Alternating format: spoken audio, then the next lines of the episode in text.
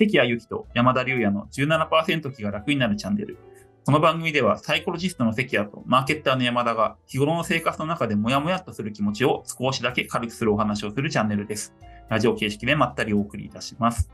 はい、マーケッターの山田です。サイコロジストの関谷です。よろしくお願いします。よろしくお願いします。はい、えー今日はですね、バーンアウトですね、燃え尽きの、えー予防法についてですね、関谷さんに、えー伺いたいなと思います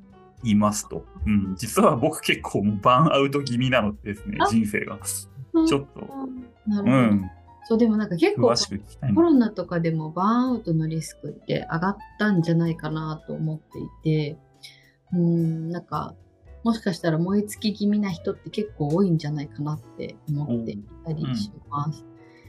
で、あの、バーンアウトって、なんかね、あの、日本語で言うと燃え尽きみたいな、あの、風に表現するんですけど、なんか心理学の世界だと、バーンアウトの研究って、あの、教師とか、あと、医療従事者の人対象に研究が結構行われていて、なんて言うんですかね。まあ、教教職もそうだと思うんですけど、結構熱意がある人が多いじゃないですか。教育。ああ、はい、そうですね。みうんうたいな感ん。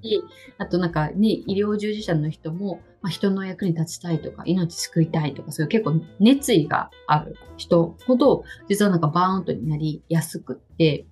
なんでそう、そういう人を対象に研究が結構されていることが多かったりします。でなるほど、なるほど。もともとバーンアウトのってどういうふうに定義されてるかっていうと、まあ、3つ特徴があるんですけど、1つ目は、なんかその、もともとあったそういう仕事への熱意とか意欲っていうのがなくなっちゃうっていうのが1つ目うんの特徴。うんうんで、2つ目は、もう結構なんていうんですかね、消耗しちゃった状態なので、なん、なんていうんですかね、職場で、それまでそんなこと言う人じゃなかったのに、なんか同僚の悪口言ったりとか。人がうまくいかないのを他の人のせいにしたりとか、みたいな、うんうん。そういうちょっともう余裕のなさから来る、ちょっと人格が変わっちゃうみたいなのがへー。うん。うんで、最後、3つ目は、なんていうんですかね、まあそういう熱意がなくなっちゃったりとか、まあちょっとそういう人格的にね、あの人のせいにしちゃったりとか、悪口言っちゃったりとかによって、仕事の質が下がっちゃうっていう、なんていうんですかね。まあ自分で結局自分の達成感感じづらい状況にしちゃってるみたいな、そういう3つの特徴に、あの、なんていうんですかね、特徴があるって言われてるのがこのバーンアウトなんですけど、やっぱりもう完全に燃え尽きちゃうと、仕事のこと考えるのがものすごく苦痛みたいな感じになうんって、まあ職場に行けなくなっちゃったりとか、あと、まあ、しばらく時間を置いてちょっとエネルギーが溜まってきて行けるようになったとしても、なんか前みたいにはなんかなれないみたいな、なんかそういう風になっちゃうのがこのバーンアウトなんですけど、うんと、そういう意味で言うと、まあ、バーンアウトのリスク要因って何かっていうと、役割が曖昧なこと。っていうのが、アウトのリ一番のリスク要因っていうふうに言われていて、例えばなんか仕事の目標とか目的が明確じゃなかったりとか、なんかここまでやれば OK みたいなそういう目標がちゃんと決まってなかったりとか、あと、はい、うんうんチームの中で担当する範囲がなんか不明瞭。誰がどこまでやればいいのかがなんかちゃんと決まってないみたいな。そういう感じだと、あの、バーンアウトしやすいっていうことが分かってくるのあ。で、なるほど、なるほど。うんでうんなんで予防策としては、例えば仕事の、私たちがやってる仕事の目的ってこうや、こうだよね、こういうものだよねっていうのをしっかり、まあ、明文化して共有するとか、なんか目標も短期的なもの、中期的なもの、長期的なものみたいな感じで明確にしておくとか。あとは、なんかその、なんか役割が曖昧な部分、えこれ誰がやる仕事？みたいなのは、あの、ちゃんとなんか交代でやろうって決めるとか。なんかそういう役割がなるべく明確になるように、自分がこのチームとか、この職場とか、この仕事の中で、どんな役割を果たせばいいのかっていうのが、まあ、クリアになっている状態を作っていくっていうのが、まあ、一つ予防策になるうんのかうんうんうんうんなるほどですね。な。で、あともう一つは、やっぱりなんか仕事に意義が感じられるような工夫っていうのが大事で、よくなんかバーンアウトしないために、じゃあ仕事の量減らしたらいいんじゃないとか、なんか仕事する時間減らしたらいいんじゃないっていうふうに言われることがあるんですけど、実はそういう労働負荷とバーンアウトの間には優位な相関はないっていう関係ないって僕してるあの結構あってそうなんかたくさん頑張りすぎて燃え尽きそうなりそう。っていうイメージあると思うんですけど、うんうんう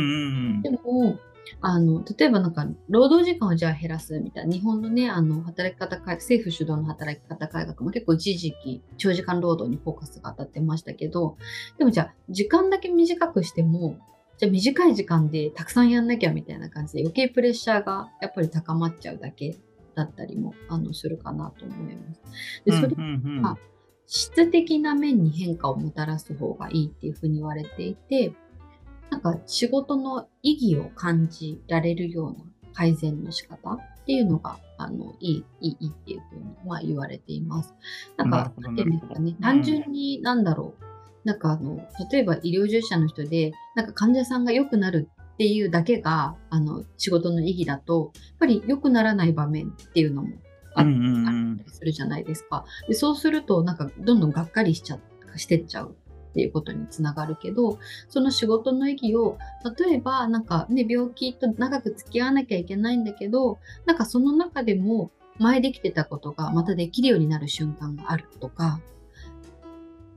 なんかね、ご飯の制限はあるんだけど、その制限のかかった中でも、その人が美味しいって思えるものが見つかるとか、なんかそういう少し意義を何て言うんですかね、なんか一つの側面だけじゃない、病気が治るだけだと、あの多分、なんか、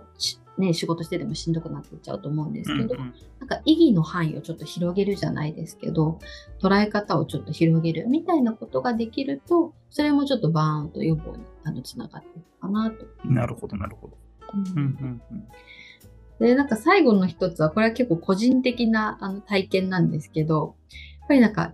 仲間と一緒にやってるみたいな。一体感のあるチームで仕事できてるみたいな風に感じられるってことも大事かなって思っていて。ああ、なるほど、なるほど。うん、なんか仕事、なんか自分としてなんか熱意が感じられる仕事だけど、一人でやってると、なんかすごい孤軍奮闘してるじゃないけど、なんか結構孤独に頑張ってるみたいなあの感じになると、あのね、やっぱしんどくなっちゃうんですけど、大変だけど、でも一緒にやってる仲間がいる、助け合えるぞ、みたいな、あの、枠組みがあるとバーンアウトしにくいのかなっていうのは、あの、これは実際になんか私が結構その個人で仕事をあのしてて、あの、一時期そのちょっと、あ、やばい、なんかちょっとやや燃え尽き気味だなっていうふうに思った時に、なんか何が自分にちょっとなんかその働き方で足りないのかなとか工夫できるのかなって思った時に、あもしかしたら私の場合はチーム経験かもっていうふうに思って、まあ、個人的に思ってるのがあの最後の3つ目。最初のあの2つは比較的にも裏付けがあるんですけど、なのでぜひぜひ、あの、まあ、1つは役割の明確さを高める。2つ目は、まあ、あの、仕事の意義を少し多面的にあの捉え直していく。そして最後はチーム経験っていうのがいいんじゃないかなっていうのが、バーンアウト予防には役立つかなと思っています。うん、なるほど。なんかあれですね、自分自身でどうにかできるものっていうのも、ね、意義とかを多面的に捉えるとかそうですけど、なんかチームとかね、その組織のね、具合でどうしてもうまくいかないとかっていう時には、やっぱり仕事を変えないといけないっていう時も出てくるかもしれないっていう感じですよね、こちらに。うん、うん、うん、そうだと思います。うん、そこにね、ね変化が必要な時もあると思います。役割のね、曖昧さとかね、自分で役割決められなかったりとかしたらば、やっぱりそういうのがしっかりしてるところに転職をするとかっていうのを考えていく必要もあるのかなっていう、うん、ふうに感じました。うん。なんかだから結構客観的に自分の状況を見た方がいいですよね。これはどうにかできる、できないっていう。そうですね。なんか、そう、確かに特になんか、仕事の意義とかは自分でもある程度工夫できるけど、うん、今言っていただいたように役割の明確さみたいな部分は、なんか今の環境でどれぐらい変えられる余地があるかっていうのはね、うん例えばなんか上司次第みたいなところもあったりとか。そうそうそう、組織の。ね、まあ、上司と交渉できるみたいなのもあるかもしれないけど、うん、聞く耳持たない上司とかだとね、難しかったりすると思うので、うんうん、そういう意味ではね、なんかう、うちのその、なんだろう、ね、それを変えられる可能性ってどれぐらいあるんだろうみたいなところは、ちょっと客観的に見てもいいかもしれないかなと思います。はい、ありがとうございました。はい、そんなところですかね。はい。では、えっ、ー、と、今日はここまでですね。では、えー、このチャンネルが面白いと思っていただいた方は、ぜひともですね、いいねボタンとチャンネル登録をよろしくお願いいたします。関谷さんの、えー、バーンアウト研究の励みになります。はい、今日はここまでですね。ありがとうございました。ありがとうございました。